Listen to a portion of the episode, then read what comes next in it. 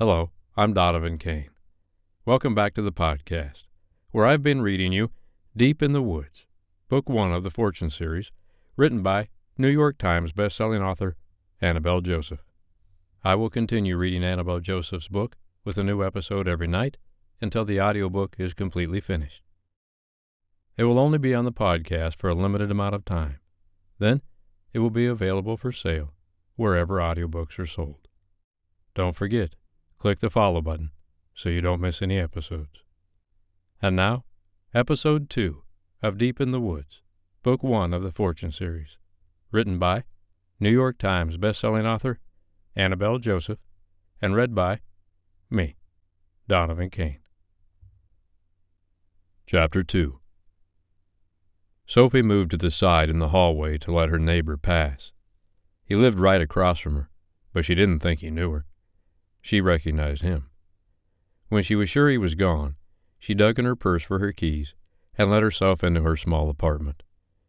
She was so suspicious of everyone now. She thought she might have post traumatic stress disorder after all, or some other complicated syndrome that her parent appointed therapist explained while she zoned out on the leather couch. Damn, she had a session next week. If she didn't go, her dad would come bother her. Maybe she could pretend she had work. She dropped her bag and collapsed on the sofa. She felt like shit. What was wrong with her? Why had she gone to the munch? They all judged her and made her feel even worse than she felt when she was alone. Maybe she had just wanted to show them, show them that she had survived and that she had every right to be there, as much right as they had. They were, after all, her people. If she belonged anywhere, she belonged among them. Maybe she'd made things complicated for the group for a while, but they were just like her, exactly like her deep inside. They liked power exchange, and most of them liked sadomasochism too. Hell, half of them liked it harder than she did. Who were they to judge? She stood up and went to the mirror. She was still Sophie. She had gone into the woods for a while, but she'd come back out again. She'd survived. The scars she had were mostly hidden when she had her clothes on. She wasn't going to take her clothes off. Not ever again. Well, maybe if she found the right person, but it would have to be a really special person. Someone she could trust. Someone safe. Safe. Her mind wandered again to the man who'd sat beside her at the munch. She hadn't seen him before, not since she met Barry and ended up out of the group.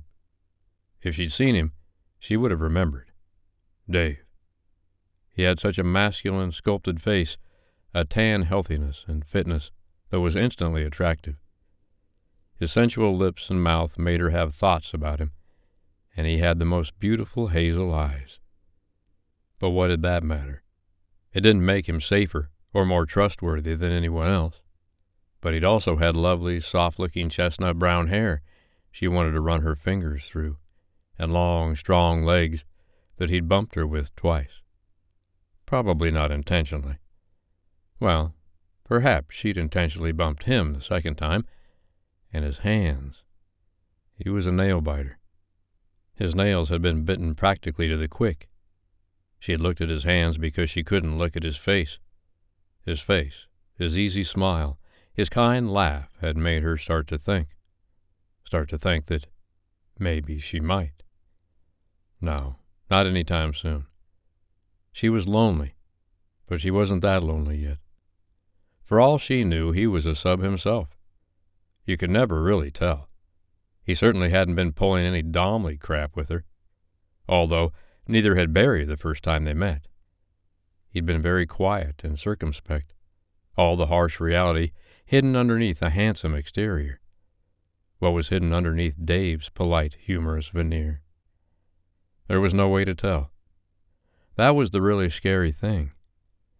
Sophie looked at herself in the mirror and started to brush out her hair, thinking how strange it was that you could look right in someone's eyes and still not be certain what was going on in there. You never really knew, and when you did finally know, sometimes you found yourself in a position you might not have chosen if you had known how things would really be. But then, of course, sometimes it was too late. Sometimes you realized it was just too, too late, and you were truly fucked. She put the brush down with a clatter on the countertop and gripped the edge of it. Past, past. Let bygones be bygones. She took a deep breath and willed the heavy pounding in her chest to subside. She swallowed down the hot panic, the tight ball of emotion in her throat. There was nothing to be done about it now, except to go on living. She should pull herself together, show up for the play party. She should ease back into the community. It would be a good thing. She pulled out a black dress and black tights, and some low heeled Mary Jane shoes. She wanted to blend in. She wanted to go, watch, soak in the scene, but not play. She didn't really want to be approached, although she figured no one would approach her, judging from the way they acted at the munch. Jerry had been nice to her, but he'd always been protective of her. It was sweet, but she knew it was only because he wanted her. She wasn't looking for a daddy type thing, though. She wasn't looking for nice. But she wasn't looking for psycho either. There had to be some middle ground there. She applied makeup, dark eyeliner, and crimson lipstick. She even painted her nails. It was nice to feel human again, to feel alive and pretty. If she wanted to dress up, she could. She could smile at whomever she wanted to smile at, and chat with whomever she chose. No one could make her do anything. At least for now. At least until she chose to give someone that power again. And she knew she eventually would, because that was just the way she was. It was ladies' night at Studio Erotica, so they let Sophie in without a cover charge. The play party was already rollicking along. Studio Erotica was a full service dungeon, one that Sophie and Barry had played at often before they were driven away. She had always loved the decor dark plum and crimson velvet drapes, goth art, and iron candlesticks on the wall, tapestries, and velvet upholstered sofas and divans. Campy? Sure, but effective. The low trance music was the perfect background to the moans and squeals of studio's patrons, already entrenched in erotic scenes. So much skin. Sophie wanted to look, but she wasn't quite ready yet. She made a detour into the lounge area, but there was nowhere to sit. She scooted into a corner and looked around at everyone enjoying themselves. The chatter and laughter was kept respectfully low, but all the faces were smiling. Sophie had always loved it here. People came to Studio Erotica for one reason and one reason only to have fun and feel good. From the lounge, Sophie could barely see a male sub bent over a spanking bench, being lovingly, if harshly, paddled by his mistress. She saw a woman in the back being hooked up to the huge iron bed with so many attachment points it was almost funny. Sophie had always been fascinated by that bed. She used to watch submissives and slaves being fixed to it, and imagine the endless permutations of how it could be done. Sophie had never been tied to the bed. When Barry had played with her at the dungeon, he'd used the cross or the stocks. He'd always bound her tightly because he'd always played with her hard. Lawrence and Marie, the owners, circulated around the room. They maintained a constant presence, making sure everyone was playing safe and playing fair. For a moment, Sophie was afraid they might escort her out. They'd been banned from the dungeon last year, but that had been to keep Barry away, she knew. She never did anything, only took it. Barry had been a hardcore sadist, so the things he liked to do to her weren't that enjoyable to other people. Slapping, torments, humiliation, whippings that went on and on. They'd never used safe words. At home, he did worse things choking her, burning her, scaring her with guns and knives just to make her cry and beg for mercy. Once, he had nailed her hands to a wall in the woodshed. She'd been surprised that it bled so little, and more surprised that it left almost no scar once it healed. He'd done a lot of bad things to her. At that time in her life, she hadn't considered them bad. It had been all about the rush, the surrender. It was only in hindsight, when she looked back on their activities, that she realized he had done dangerous things to her, evil things. She could remember in hindsight when their activities changed from games to evil. But by that point, she had become afflicted by some kind of mental incapacity. She had wanted only to please him, her terrible master. There had been no Sophie left to utter no or ask for negotiations. No will, no self protective impulses. It had happened so gradually, she hadn't even realized it. But she wasn't like that anymore. She knew now how it happened. She'd experienced the sinister slide and survived it. She would recognize the signs if it happened again. She was almost sure of it. Sophie smiled. The girl was completely bound to the bed now. She was standing up, legs spread, hands held out in their cuffs as if she welcomed the coming pain with open arms. Her dom stood beside her, holding a flogger, watching with an enraptured smile. The sub was gorgeous. Blonde hair, tall and curvy. The man started to whip her with steady, controlled movements. She arched, unable to escape. Sophie was certain the woman didn't want to. Her dominant was short, but fit, and clearly tuned in to her reactions and needs. Sophie thought if she was closer, she could have heard the sounds the sub was making and enjoyed the expressions on her face. She noticed then that the couple was being photographed. How wonderful, she thought, to preserve something so intimate with the help of a lens. The photographer was a tall, solid man, but he was unobtrusive in his work. His movements were subtle and controlled. His shoulder length hair was pulled back in a ponytail, but a few locks escaped. He brushed them from his face with a gesture she remembered. It was the man from the munch. Dave. As the scene went on, she found herself watching him instead of them. His plain gray t shirt was understated, and yet somehow very masculine. Maybe it was the way it stretched across his chest and hinted at tight muscles underneath. Each time he shifted and looked for a shot, his body seemed to rearrange itself with a natural grace. His arms flexed and his muscles realigned as he lifted the camera to his eye. Sophie! Sophie jumped and looked over to see an old friend, Tara, holding out her arms to give her a hug. I heard you were at the munch this afternoon. Good for you. You look wonderful, honey. The bubbly blonde clasped Sophie in a tight hug, then backed away. Oh, God, he's not here, is he? Barry? No. They wouldn't have let him in anyway. I should hope not. Tara looked embarrassed that she'd spoken so sharply. So, are you here looking for another?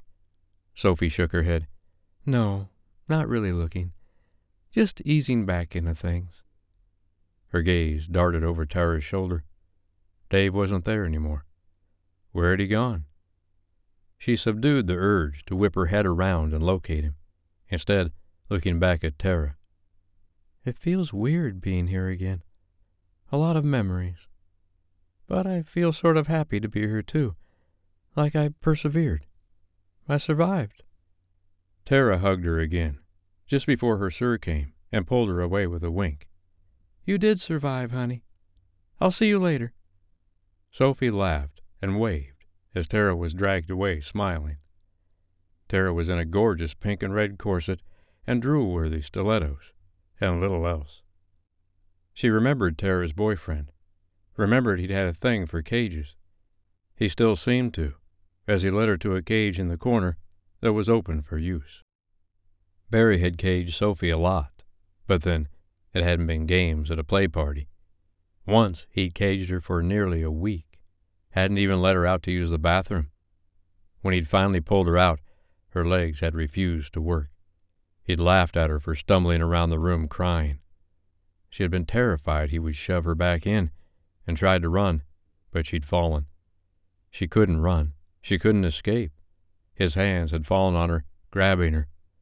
The terror had been so acute she could smell it. She could taste it in her spit.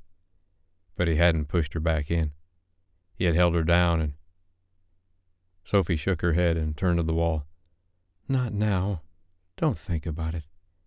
She pulled herself together and thought she could circulate a little, mingle, get her mind on other things.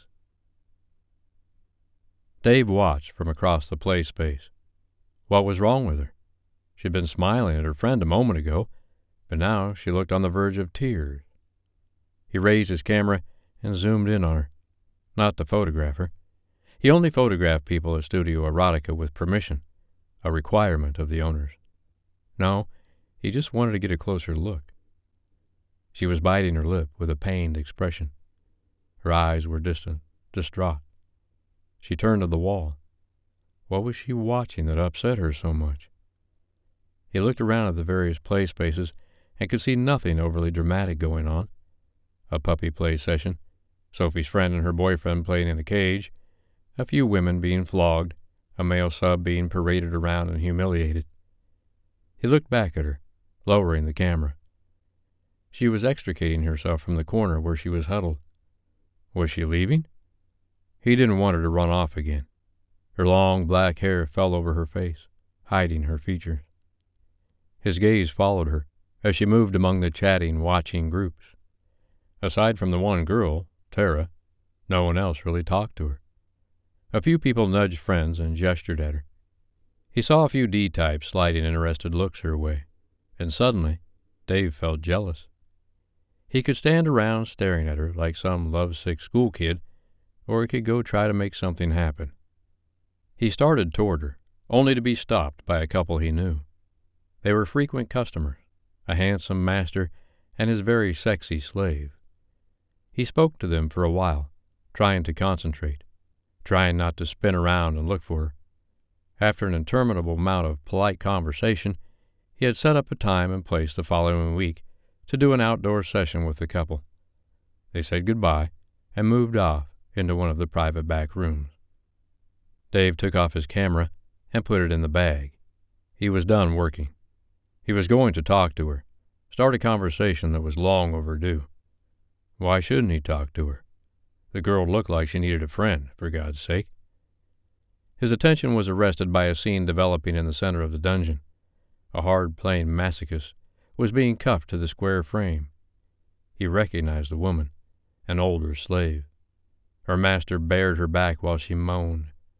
She looked as if she was already falling down into subspace. He took a few steps back as a crowd gathered in the area, drawn to the drama of the scene. The woman's master snapped a single tailed whip at his side, a faint smile playing at the corners of his mouth. Crack! The sound of the whip was amazing against her bared skin. The whip left red streaks that stood out in stark relief against her pale back. Dave felt his breath coming a bit faster. It was beautiful to him, as a sadist. The amazing dance of pleasure and pain. The way the woman willingly bared herself to be hurt. The trust and care involved. The woman screamed and moaned, but was clearly enjoying the encounter. Dave turned to Sophie to see her reaction. She was not enjoying it nearly as much. She watched with her hands clenched in front of her. Her chest rose and fell quickly, and her lips were set in a tense line. Her wide eyes communicated distress. As he watched, she turned and fled. The woman's cries grew louder, more animal like, but Dave wasn't listening any more. All his attention was centered on Sophie's retreating figure. Sophie dodged her friend Tara, who looked after her helplessly. I'll go to her, he said to Tara as he passed. Sophie pushed out the door and started down the street. He followed, his footsteps echoing on the sidewalk. She spun on him with a gasp. He held out his hands. It's okay, it's me. Dave. Do you remember me from the munch today? Her breath blew out in short little pants. She ducked her head and started walking again. He fell into step beside her.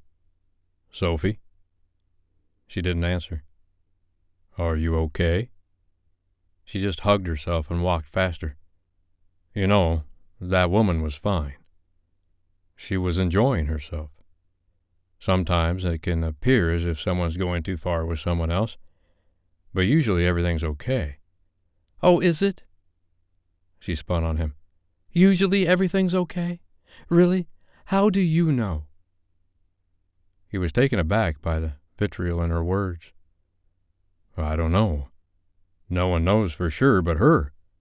But I assume, based on her body language and the fact that she wasn't safe wording. Sure, whatever. He held up his hands. Okay, Sophie. Don't get mad at me. I was just concerned when I saw you run out. You seemed really upset. I'm just. I'm just. I haven't been to the studio in a while. I just. She brushed her hair back behind her ears and raised her chin. It just wasn't my thing. He looked at her. Not her thing? From what the others had told him, it had been very much her thing at one time. God, those eyes of hers. He ran his fingers through his hair, wondering what to say next. People passed back and forth on the street, glancing over at the two of them. What did they think? Did they see two lovers fighting? Her stance was defensive. Would you like to get some coffee? No. Why would you think I want coffee? Dave shrugged. Okay, no coffee. How about a walk? Would you like to just walk for a while? Why? Because you look like you're in a bad place. Let's go walking. He stood back and gestured to the sidewalk ahead of them. You don't have to talk. She was agitated, anxious. Why did he want to go walking with her? To calm her, yes, but he wanted more than that. He wanted to know her, to learn more about the upheaval behind her eyes. Walk where? Anywhere, nowhere. He shrugged. Just walk around downtown for a while. It's not safe to stroll around this part of Atlanta at night. We'll be safe. How do you know? How do you know? Again and again she asked it. I know because I can defend myself. And you. How? His lips quirked into a patient smile. You're full of questions, aren't you? I know because I've trained in self defense for a long time. She was silent, looking at her feet. Come walk with me, he asked one last time. I won't let anything happen to you. Finally, to his relief, she nodded yes. The end of this episode. I hope you enjoyed episode two of Deep in the Woods, book number one of the Fortune series, written by New York Times bestselling author Annabel Joseph, and read by me, Donovan Kane. Come back tomorrow. I'll read you episode three. Until then, you can find out more about Annabel Joseph and her books at annabeljoseph.com. I'm Donovan Kane. Thank you for listening.